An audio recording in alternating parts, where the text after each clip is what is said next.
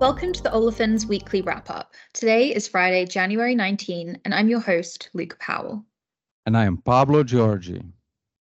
And together, as Chemical Market Analytics, we recap the top events moving the ethylene and propylene markets over the past week. The design of this podcast is to complement the content from the North America Light Olefins Weekly service, otherwise known as the NALO Weekly. How's the weather over there, Pablo? I heard it was colder in Houston than it was in London this week. From Monday to Wednesday, temperatures went down to 20 degrees Fahrenheit, which is very unusual for Houston. But ever since the 2021 freeze, we have been seeing these cold spells every winter. Thankfully, it has heated up again. But you know what else is heating up? The energy markets.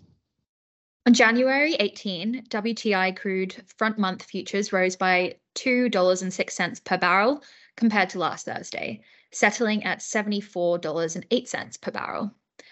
Brent futures concluded at $79.1 per barrel, marking a $1.6 per barrel increase week over week.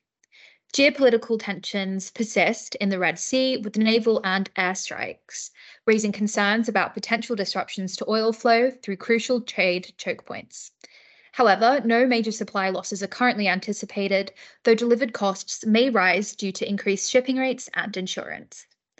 US commercial crude inventory showed a decline of 2.5 million barrels, standing 2% below the five year average and 4% lower than the same period last year. In natural gas on January 18, Henry Hub's futures slid nearly 13% from last Thursday to close at $2.697 per million BTU. Weather forecasts in the US show unusually cold temperatures that could affect production in crucial areas, such as the Permian, Rockies, and Appalachia. However, warmer than normal temperatures are expected by the end of the of next week and lasting through the remainder of January, leading to a seasonal decrease in heating demand. Despite a significant drop in weekly inventory, total stock levels are still 10.5% higher than the five year average. Spot Henry Hub prices experienced extreme volatility, but settled below $3 per million BTU. Moving to NGLs, ethane prices came back down this week, closing at 19.13 cents per gallon on 18 January, down 18.6% from the 23.5 cents per gallon from last week and back to the previous week's prices. Frac spreads are weak at just above one cent per gallon, reflecting the reduction in ethane demand due to a heavy maintenance season this quarter, coupled with the impact of the deep freeze in Texas this week that brought down several ethane crackers. As of 18 January, propane prices at Mont Belvieu rose again to 19.06 cents per gallon, up from 79.63 of last Thursday another 15% increase in a week. That puts propane at 52% of the price of WTI crude oil, the highest proportion since, since September 8th of 2022. The sharp rise in propane prices outpacing that of crude oil suggests a strong surge in demand, possibly driven by the Arctic blast hitting North America this week, coupled with seasonal tightening in supply. On the other hand, logistical challenges at the Panama Canal, where only 18 vessels are allowed daily and 55 are currently queued, continue to create congestion and limit and potentially limiting propane exports. That does it for energy. Now on to ethylene. Deals in the US spot market this week totaled 143 million pounds for January delivery and 32 million pounds for February delivery completed at the Texas and Louisiana hubs. Ethylene prices increased, ranging between 19.25 and 19.63 cents per pound for January delivery. The ethane forecast is expected to increase further throughout 2024, leading to a higher spot ethylene price forecast. Ethylene production cash costs are also up significantly this month, given the rise in feedstock prices.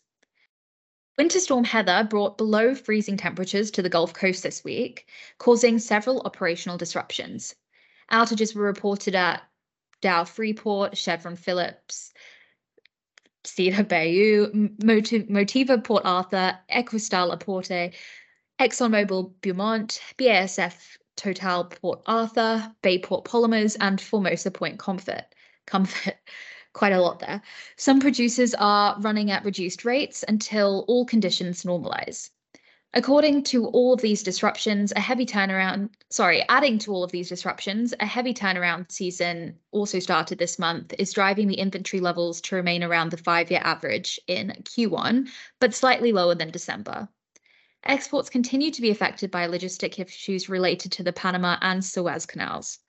The ethylene forecast has not changed this week. See the NALO for more information. The polymer grade propylene spot market was active this week with 40 million pounds transacted for January delivery, most of which was done after the storm was gone.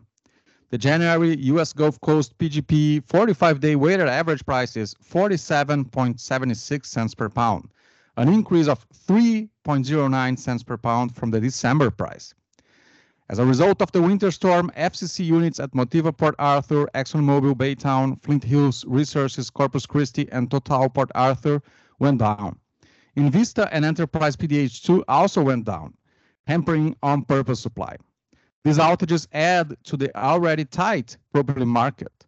The propylene forecast has changed this week. See the NALO for more information. And with that, let's wrap up the wrap up.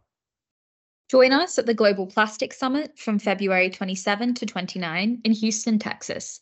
Come see leading global experts discuss pivotal impacts and initiatives shaping the plastics industry.